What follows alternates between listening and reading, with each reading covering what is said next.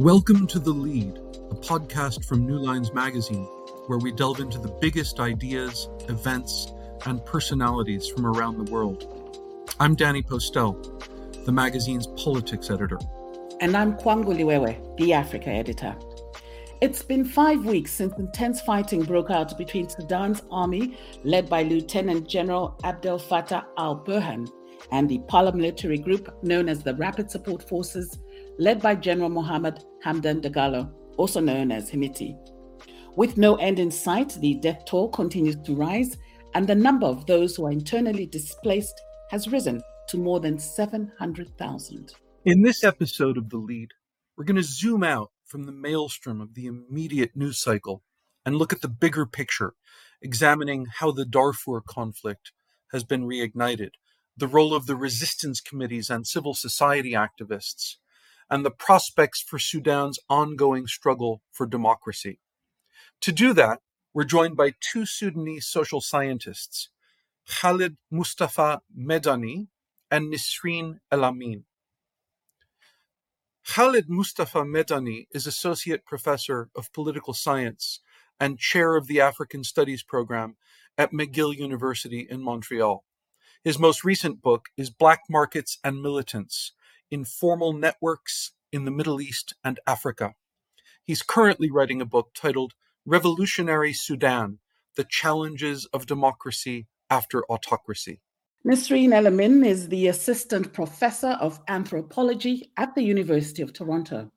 Her work investigates the connections between land, race, belonging, and empire making in Sudan and the broader Sahel region. She's currently writing a book entitled Stratified Enclosures Land, Capital, and Empire Making in Central Sudan.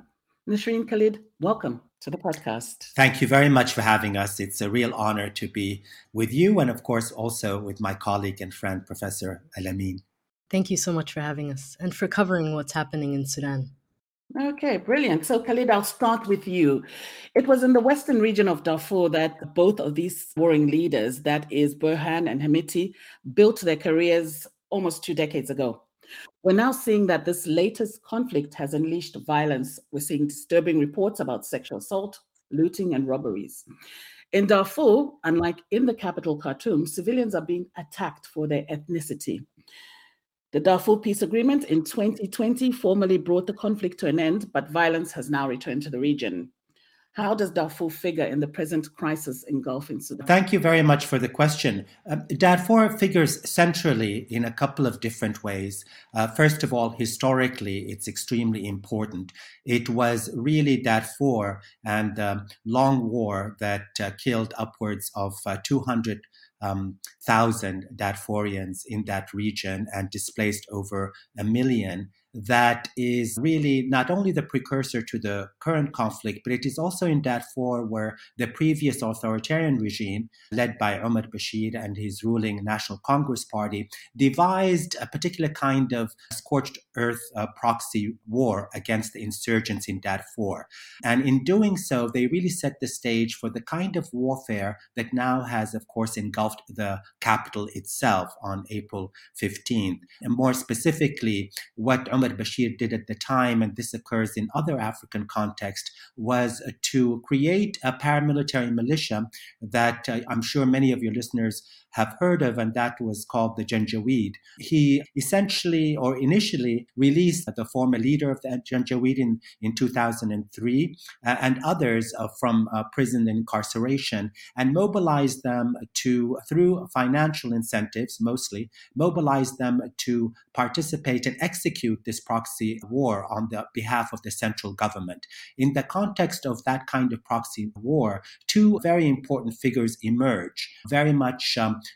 probably around 2006 and 7. One of them is the present, of course, General Burhan, Abdel Fattah Burhan, who actually participated in much of the killings as on the behest of the central government. And uh, most notably, of course, Mohammed Hamdan Dagalo, known as Hemedti, who uh, became instrumental and emerged as the leader first of the Janjaweed. And later, when the Rapid Support Forces was formalized legally or institutionally rather in 2013 and later in 2017 by Omar Bashir, as he was concerned with two things. One of them, of course, was the continued insurgency in Darfur and other parts of the country. But increasingly by that time, by 2017, the reason he nicked him Hemedti, Ahmini, my protector, is that he formalized that militia under the leadership of Hemedti in order to put down not only insurgents um, in Darfur, but also dissent within Khartoum as protests engulfed Khartoum in a cycle of protests beginning in 2010 all the way up to the revolution of 2018 2019. So that's why the background of Darfur is so central. Number one, because it uh, bespeaks the horrors that are engulfing not only, of course, Sudan and Darfur now, but other parts of, of the country, but also, unfortunately, the de- uh, um, designing of a particular kind of military um, strategy that now, of course, is being utilized by Hemedti in his war uh, and conflict with Burhan. Khalid, I'd like to go back for a moment to the revolution of 2018, 2019, and why the Sudanese people rose up against the Bashir dictatorship that had ruled for 30 years.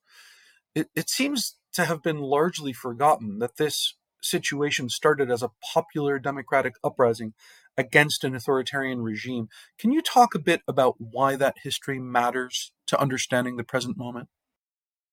Well, I think it. Well, it's of course crucially matters because this war is is really at the domestic level against uh, the revolution and against the Sudanese people's will. I mean, it's just as, as simple as that. It is a, really a result on both the part of Hemedti and Burhan, um, and I, we, can, we can talk about it, their own fear of uh, a popular democracy and a civilian democracy and the expansion of freedom for the Sudanese people. You know, this war is centrally about them trying to preserve the vast wealth that they uh, both um, generated through illicit, coercive, and violent means. And it's also, of course, about their own will to power. Um, and that, of course, is centrally undermined by the Sudanese revolution. The revolution itself, of course, caught the headlines as it should in late uh, 2018, but it was many years in the making. By 2010, partly but not exclusively because of the examples of Tunisia and then Egypt, uh, Sudanese begin to mobilize and protest uh, first against issues of economic austerity associated, for example, with neoliberal reforms or neoliberal inspired reforms. Um, as an important example, in 2011, it was uh, young women at the University of Khartoum and other universities that begin to mobilize uh, against the um, lifting of subsidies and the increase in tuition at the university. Um, from there, the revolution comes in the wake of a cycle of protest and what I've always called the learning process, first among uh, two main youth organizations, and of course, just in the context of the re- revolution, the emergence of the resistance um, committees that uh, coordinated with the Sudanese Professional Association by early uh, 29, late 2018 and then early 2019 when the Declaration for Forces of Freedom of Change was signed, a coalition both of the youth organizations, even the political parties that really solidified the opposition to the Umar Bashir regime. The important elements to understand the revolution of 2018 and 2019 to the present day has to do with what Sudanese call the so-called, unfortunately, soft landing the kind of fatal compromise that emerged after the, the great revolution that overthrew Omar Bashir in early April of 2019. It was at that turning point is, is that Burhan's strategy or the military strategy, rather the intelligence and security committee that was appointed by Bashir, that essentially heads the Sudanese armed forces and was appointed by the Islamist National Congress Party. It is this committee that, that begins a process of what we call perhaps in political science uh, upgrading authoritarianism, uh, trying to speak or to implement um, minimal political reforms in order to retain their political power. Uh, at that point, and the critical juncture was that uh, the forces of freedom of change, at least their leadership, including leaders in the Sudanese Professional Association, decided in Sudan what we call uh, to implement what we call in Arabic al-hubut al-na'im, the soft landing. Uh, that is to compromise and um, agree by August of 2019 to this kind of fatal compromise between civilian leaders and the military establishment. The debate at the time was whether the revolution should continue to force a full civilian democracy. But for a variety of reasons, political and also humanitarian reasons, that for, in terms of people I spoke to, that compromise that was overseen by the international community begins the, the kind of not only distancing between the civil society leaders and the population in Sudan generally and the youth movements, but also it begins this kind of fierce competition within the military establishment and the coercive apparatus. It is here that we begin to see the jockeying for political power and influence between Burhan and Hemedti. It's from there that we can understand by October of 2020, when there was this Juba agreement that brought in uh, the insurgent rebels into the political system at the behest of Burhan, at the time the head of the military transitional council. It was here that Nisrin Elamin likes to always say where the, the balance was tipped towards increasingly the military rather than the civilian leadership, if you don't mind me quoting you, Nisrin. It is here that uh, we begin to see the great uh, preponderance of power on the part of Burhan and the military. I would date that to the Juba Agreement.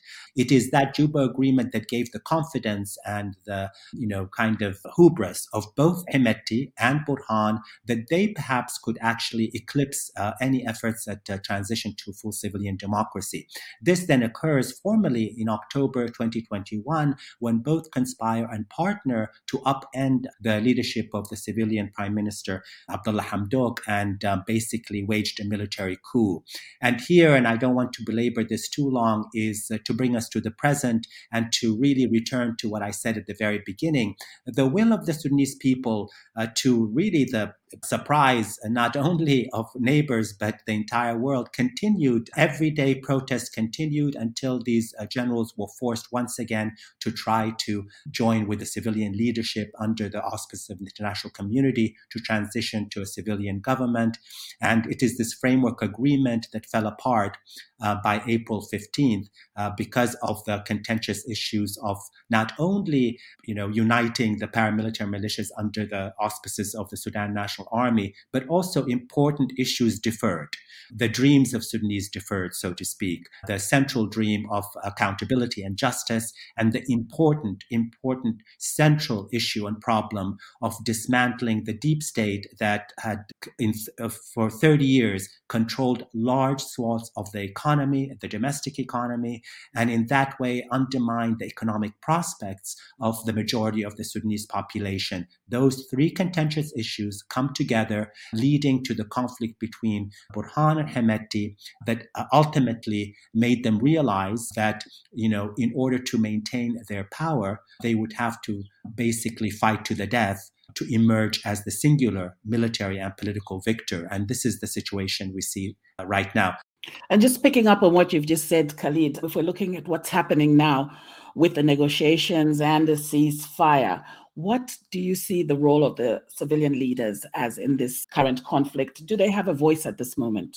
The civilian leaders do not have a voice. Uh, they have a voice in the back channels negotiations, whether it is in Jeddah or whether it's in Nairobi, where the African Union is meeting with civilian leaders, as an example. And foreign governments, the US representatives, Canadian representatives, have met with, for example, Abdullah Hamdok and other civilian you know, leaders. Um, they don't have any say. And I think it's one of the, the most fatal aspects of these negotiations. Negotiations, when they include third parties to resolve these kind of conflicts in Africa, Africa require and are determinant in terms of the very design of those negotiations. We know that from examples I always like to cite, for example, Liberia and Sierra Leone, that absent the inclusion of stakeholders, including civil and most importantly, civil society groups, what occurs, of course, is the emboldening of uh, these two leaders and also, you know, undermining any efforts not only to a ceasefire, but most importantly, as we know from other cases, a durable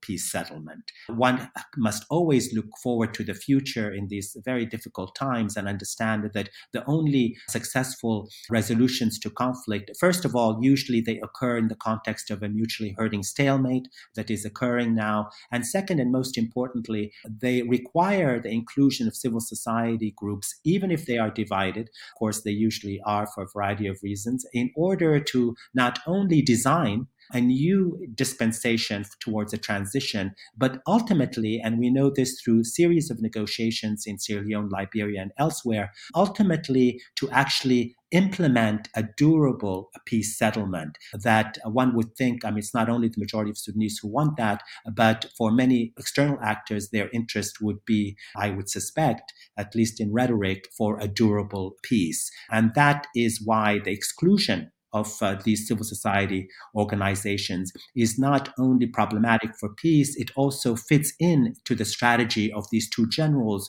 who uh, jump at the chance, as you can imagine, for interlocutors to actually pursue negotiations that actually exclude their most important rivals, uh, which of course are the Sudanese people. Okay.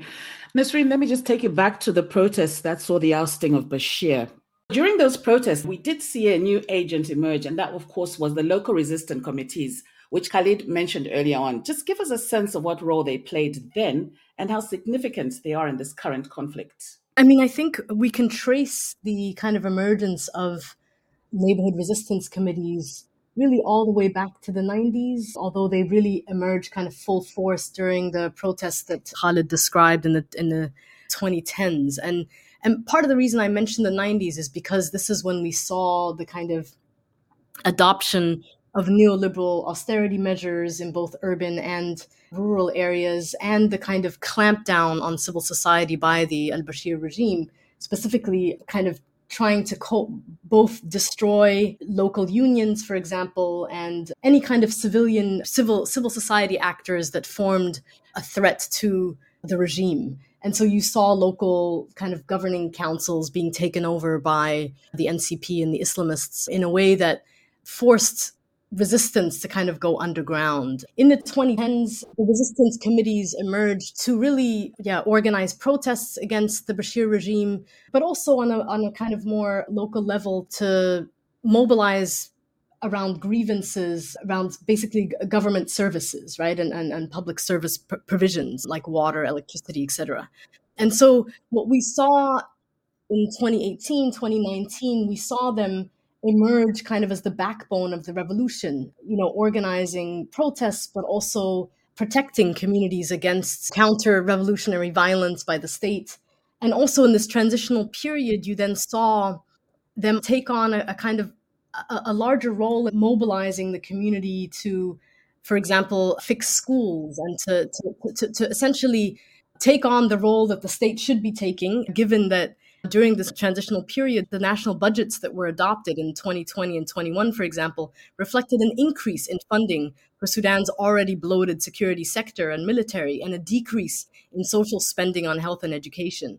Um, and so they played a, a, big role there in sort of filling some of those gaps. You know, they now are similarly again, I mean, there's a humanitarian catastrophe unfolding in Khartoum and in different cities across Darfur, Al Jenin, Al Fashir, Nyala, also Al Ubaid in, in North Kordofan, where they are filling a vacuum that was left behind by the international aid community uh, distributing food and water, medicines, uh, driving ambulances, supporting Sudanese doctors um, in converting spaces into emergency rooms and in, in, in, you know uh, bringing people to hospitals the few hospitals the 16% uh, of hospitals that are still operating for example in khartoum so we've really seen them step in to essentially play the role that the state should be playing as these two war criminals are essentially battling it out for political and economic control of the country. They also, I should mention, published a revolutionary charter. About 55 resistance committees signed this charter last year, and it really laid out a kind of blueprint for what popular democracy in Sudan could look like. And it started from the bottom up, right? So, a kind of process that would essentially empower people to elect from the very local level upwards to ultimately right elect the the the, the kind of heads of government, if you will.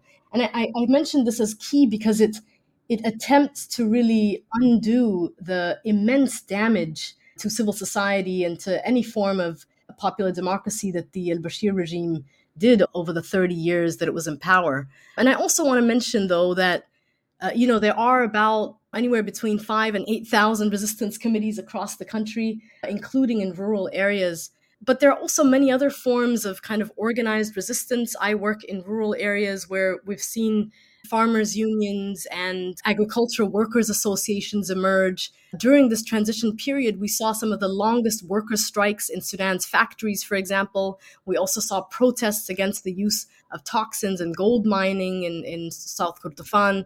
Um, and some of these were organized by resistance committees and others by some of these unions that I mentioned. And so I also don't want us to lose sight of the fact that there are other kind of formations that are connected to the resistance committees in uh, rural areas that as much as the resistance committees have been sidelined and completely cut out of any space at the negotiation table, and they, of course, refused to negotiate. Their slogan was no negotiation, no legitimacy, no partnership with uh, the military coup regime during uh, this kind of protracted process of negotiation that followed the coup in October of 2021. Um, but there also were, you know, moments where they said, "Listen, we'll come to the negotiation table, but the process needs to be a lot more transparent. You need to, you know, when UNITAMS attempted to uh, kind of engage them, and they said, make it make it public, right? Uh, you know, stream it live over Facebook so that people in Sudan can can uh, can see what the, what is happening." Right, we don't want any more closed door negotiations, and they were rejected. So, in the sidelining, I also want to emphasize that there are rural components here um, that really led into that, that sort of led to the revolution of December of 2018 that also continue to be sidelined.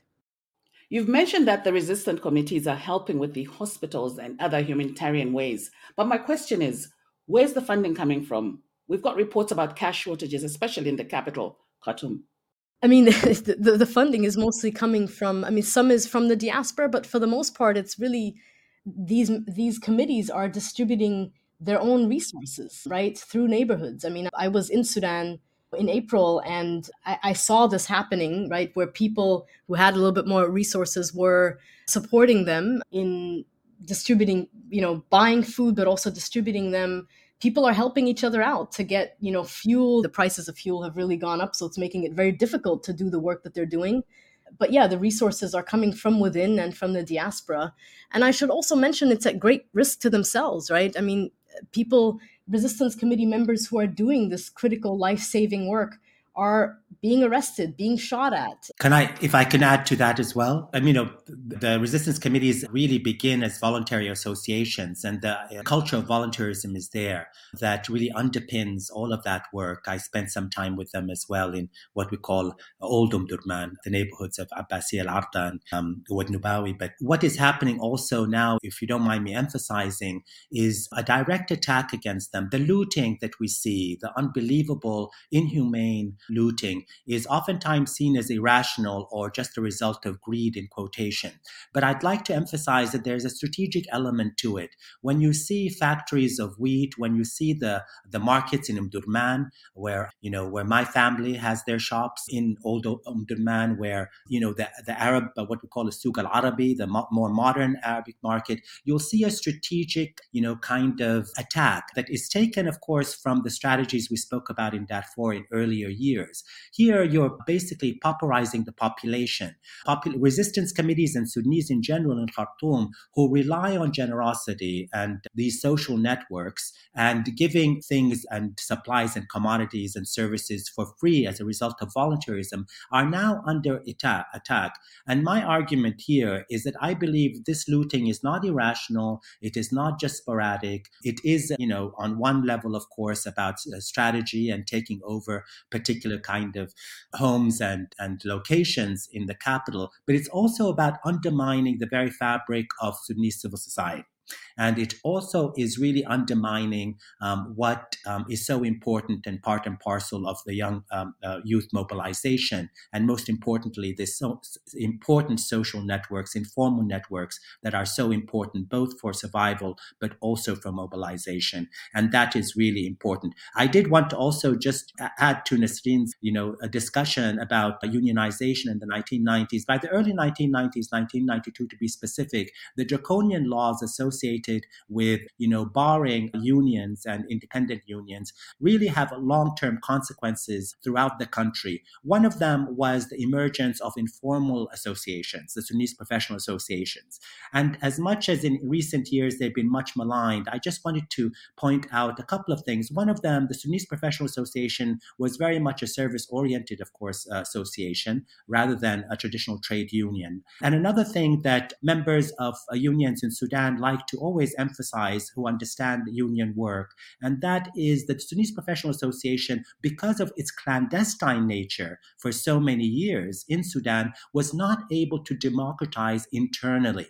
Uh, this lack of democratization and even elections under the authoritarian Islamist regime um, proved to be uh, problematic in the sense that they split uh, following the revolution and they lost legitimacy among rank and file because they did not have the luxury of a learning process under a more open system in order, number one, to have much more democratic uh, elections in terms of the professional associations and also to recruit and train young members in the work of unions and also in the work of larger national politics.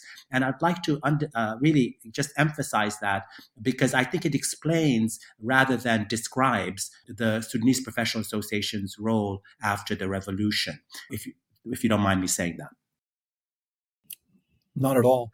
Khalid, Nisrin mentioned the coup of October 2021, in which the Sudanese military, led by Burhan, seized control of the state. And I, I was struck by something that you wrote after that coup, but before the current war between Burhan and Hemedti's forces broke out. You wrote, The question of whether Sudan will witness the consolidation of yet another authoritarian regime or re embark on a democratic transition, however fragile, will be determined by the evolving balance of power and conflicts between the security establishment and forces in civil society. And, you know, reading those words, it, it, I just couldn't help but be struck by their prescience, their prescience given the developments of the last few weeks. So my question to you is, how might things have gone differently during this transition period? You pointed out in that same essay that the post Bashir transition involved a hybrid regime forged out of a tenuous alliance between military and civilian leaders, the soft landing that you've mentioned earlier in this discussion. But how could, or perhaps how should, things have gone otherwise? Well, the you know one way, of course, would, would have been uh, to uh, have a persistent um, mobilization and not to acquiesce on the part of the Sudanese political parties and leadership in particular, not to acquiesce to the soft landing. There was a critical juncture in April in the discussions um, between the civilian leaders and the military.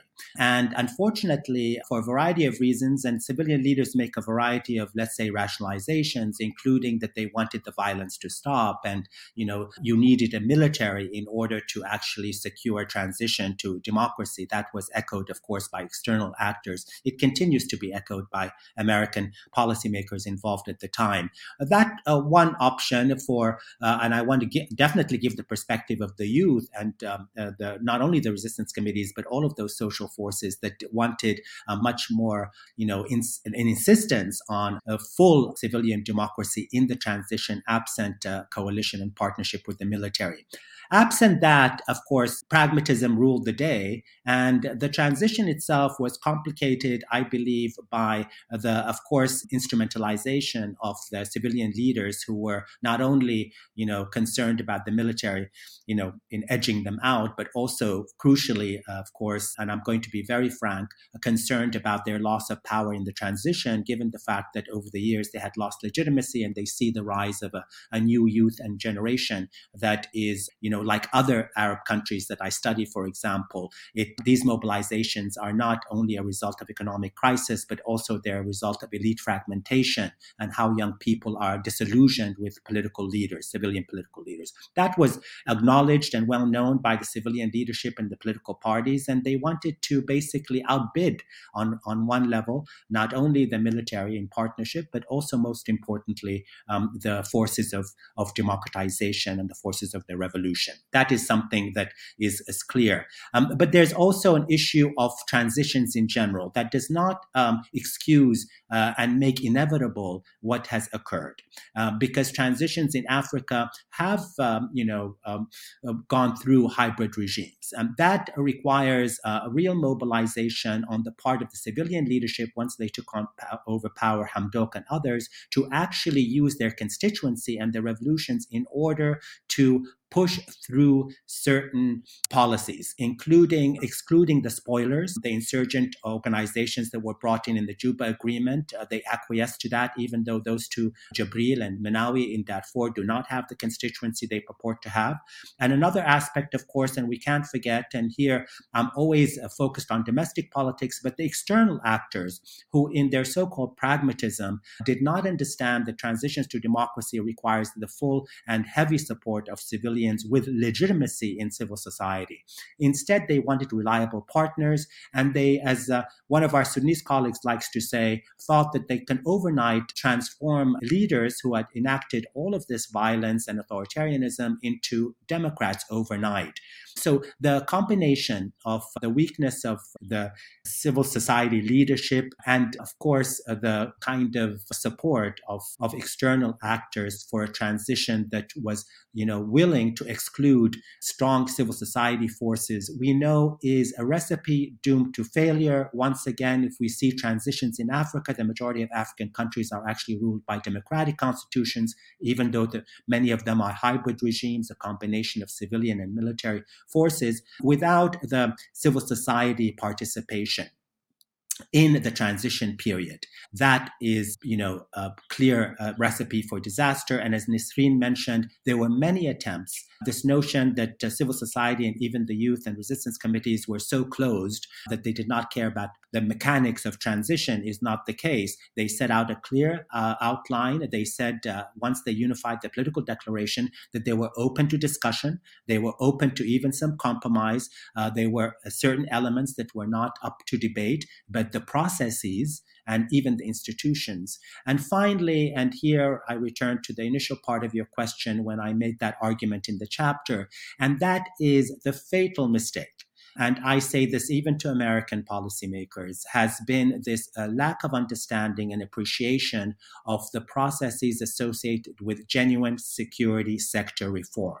At the very time that there was a great opportunity, because the military was under uh, pressure from within and without, to enact a process of security sector reform that was is has been successful in other countries that was fatally deferred all the way up to the framework agreement. And it was given perhaps, you know, less than a year to be worked out prior to the signing, and that's why it was delayed, is a mistake of unbelievable naivete. And that chapter is very straightforward in the sense that I had mentioned at the time that without dealing with security sector reform, it would eclipse any chance of autonomy for civil society in ways that would lead to a tra- democratic transition. It's not rocket science, and it's a fatal mistake on the part of civilian leaders who deferred security sector reform and external actors who abated that deferral.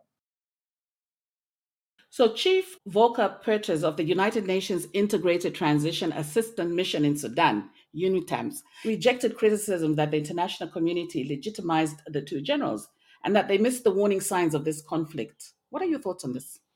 I mean, I think history speaks for itself, right? If we look at the protracted process of negotiations that really started in June of 2019 all the way until the fighting that, that began on April 15th, we saw that the international community was engaging with these two generals as Khalid mentioned, framing them as potential reformists when time and time again they proved that they could not be trusted, that they had no interest in uh, any transition to civilian rule. We saw the June uh, 2019 massacre, and then we had uh, the coup of October 2021, and many other instances where they proved that you know they they were really merely interested in gaining more political power rather than in relinquishing it to civilian actors. And even in terms of the negotiation process that happened, of course, this is after the coup, you saw them handpick civilian elites that weren't really representing the streets, if you will, and you saw them undermine security sector reform, right? There were uh, civilians who had been talking about security sector reform for a very long time, who had outlined what that should look like, that were ignored. Um, you know, you had attempts to bring those who committed the massacre to justice that, that were also not taken seriously. So, I mean, I think the international community is now, in hindsight, trying to say they they made a lot of mistakes. These are fatal mistakes that that to me directly led to the fighting, you know, the, this kind of hijacking of the Sudanese state that we're currently experiencing and this violence that is impacting, that has now killed over 800 people um, and displaced uh, over a million people. And the Jeddah process is is a kind of a, a continuation of that. You know, it's in some ways, to me, the the problem with it is that it's signaling to the world that there are peace talks when peace has not actually even been on the table in Jeddah, right? It's been mostly just an agreement uh, signed to allow for humanitarian aid to enter. But as we're seeing, the ceasefire has not even held. So again, we're seeing uh, the voices of civilians and the warnings of civilians continue to be ignored. They're not given a seat at the table, at least not in Jeddah, even though Khalid mentioned there is a process in Nairobi. But I have yet to see a really serious effort.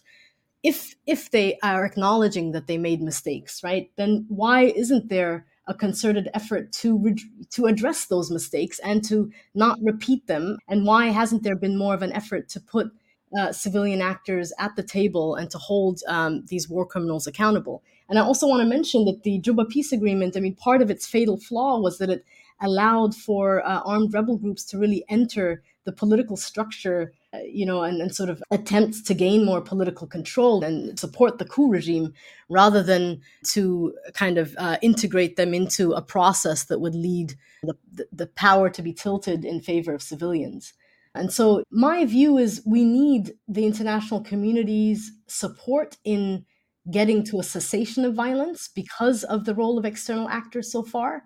Uh, but after that, after the fighting ends, I would prefer to see less international engagement and more, you know, perhaps a role played by the regional actors, but that is very much led by the civilian groups, the resistance committees, and the other uh, civil society actors that have been warning us against this for a very long time, that have been telling us that we need a full transition to, to civilian rule and comprehensive kind of security sector reform that would allow civilian oversight of the army uh, and also of their economic interests. I mean, one of the things we haven't mentioned yet is that the military elites uh, control over 200 companies uh, in Sudan in uh, various sectors, including wheat production, sesame, gold mining, livestock, etc.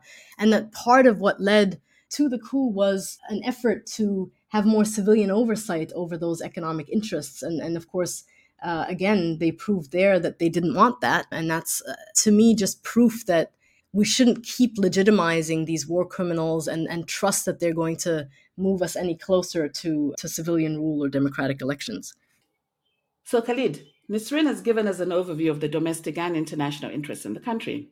US President Joe Biden signed an executive order authorizing the government to sanction Sudanese individuals and entities involved in this conflict. Now, just how important is it to have buy in from Gulf states and regional actors for sanctions to actually work? Oh, yes, it's uh, very, very important. The history of sanctions, of course, and the United States policy is a checkered one. Sanctions, general sanctions, you know, trade sanctions are uniformly ineffective. I, I, the innovation with respect to what the Americans call um, selective or smart sanctions begins, of course, after the failures of the sanctions in Iraq, also Haiti and and the former Yugoslavia. So by the end of, of the war in Iraq, there was this notion that was agreed upon by both policymakers in DC, but also many academics and, and others that selective sanctions would, of course, minimize the humanitarian uh, issue in terms of the collateral damage to to, for lack of better terms, to the population. So the issue of uh, targeted sanctions, first of all, we have to focus on what we mean by them. I think it's really important to understand that it is not a question of you know uh, if uh, targeted sanctions uh, work but rather under what conditions. So we know from work on selective sanctions that they can only by which i mean freezing of assets of accounts uh, travel bans those uh, elements institutions that are linked to let's say the military regime burhan or Hemedti. I think that we have to understand that those um, can only work in the context of, of a real cohesive unified front. Now the interesting thing about targeted sanctions is that they're not always able to change the calculations of people like Hemedti and Burhan. But what they do, and I think it's important, what they do is that they signal to other actors that the norm or the opposition against these two generals is now part and parcel of the kind of the international community's will. And in that sense, I think that um, there's a chance that for Saudi Arabia and the Arab Emirates, that targeted sanctions um, by the United States would have a particular kind of uh, effect that I think would, would be really important. There are a number of uh, aspects in terms of their effectiveness. One of them is that if the relationship between Hemedti and, let's say, the United Arab Emirates, as strong as it is, without the participation of the United Arab Emirates in these targeted sanctions, um, then of course there would be a problem. In the past, the sanctions in Sudan failed for a number of reasons. In general, because um, generalized sanctions don't don't work, but also there were, of course, you know, exceptions made for commodities such as gum arabic, for example, that Americans allowed to be exported, and of course the exchange of intelligence between the head security chief at the time also opened up loopholes of unbelievable variety. Uh, but in, and of course um, they uh, end in that context to embolden and authoritarian regimes like Bashir.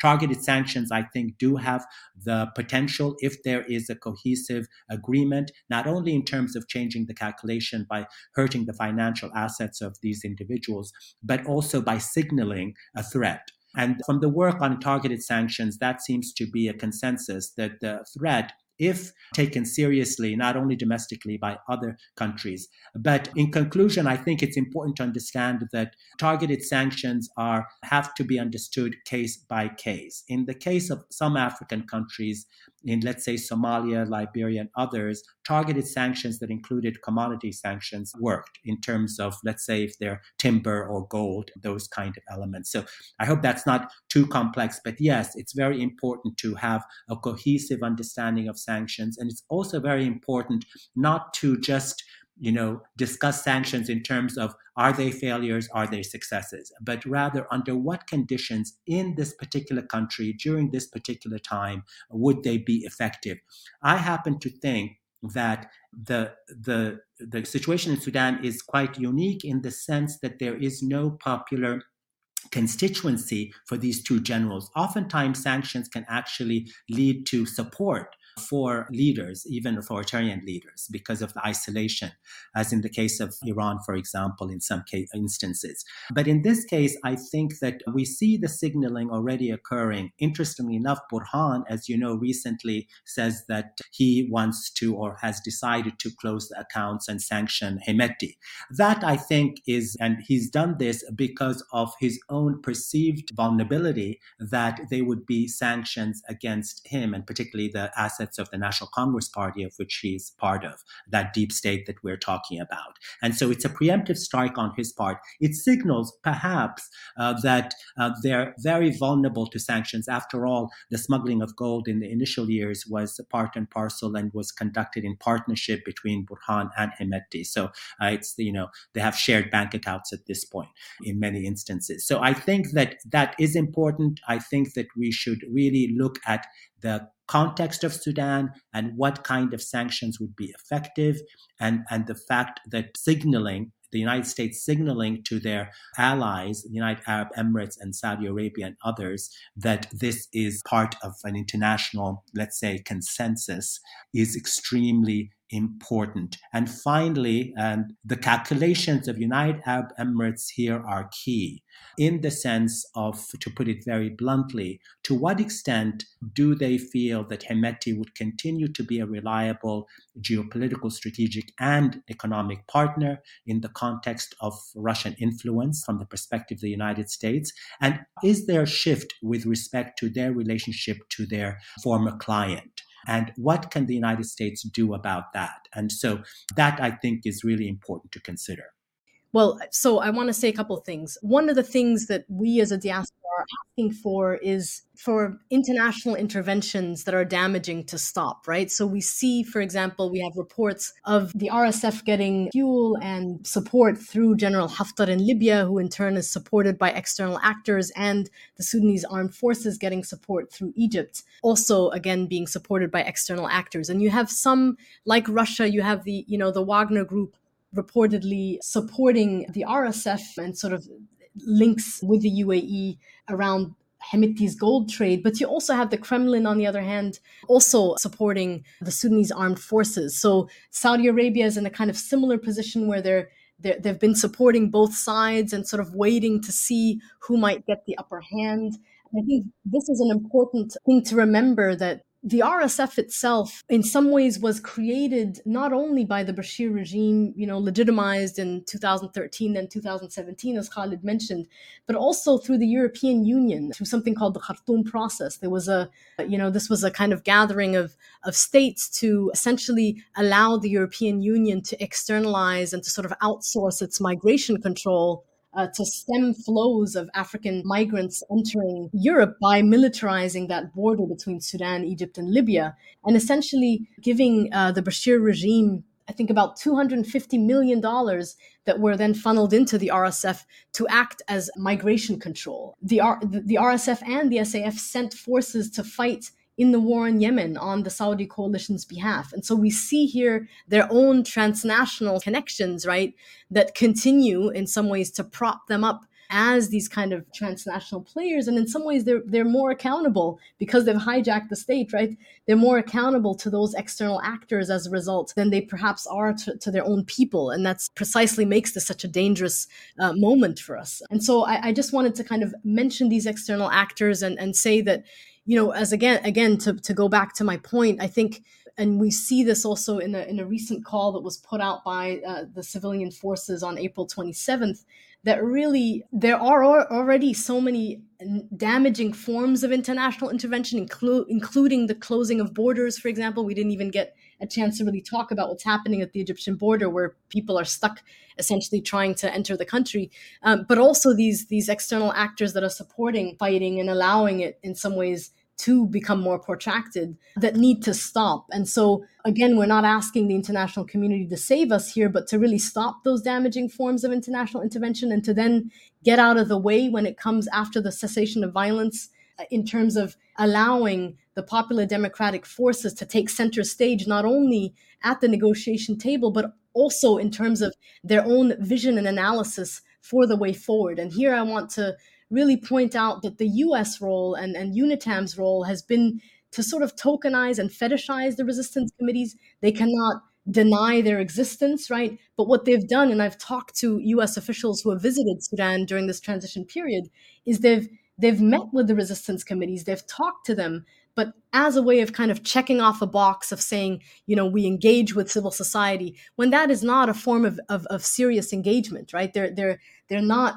they haven't really been taken seriously as political actors. If anything, they've been told that they're being naive, unrealistic, that they're not politically sophisticated enough. We were really seeing a popular democratic force that could potentially usher in a type of democracy that we have not really seen in the region that could be revolutionary in many ways. And we need to step out of the way and allow that to happen. We've basically been standing in their way as an international community. Khalid Nisrin, thank you very much for your insights. Thank you. Thank you so much for having us. This has been The Lead, a podcast by New Lines Magazine.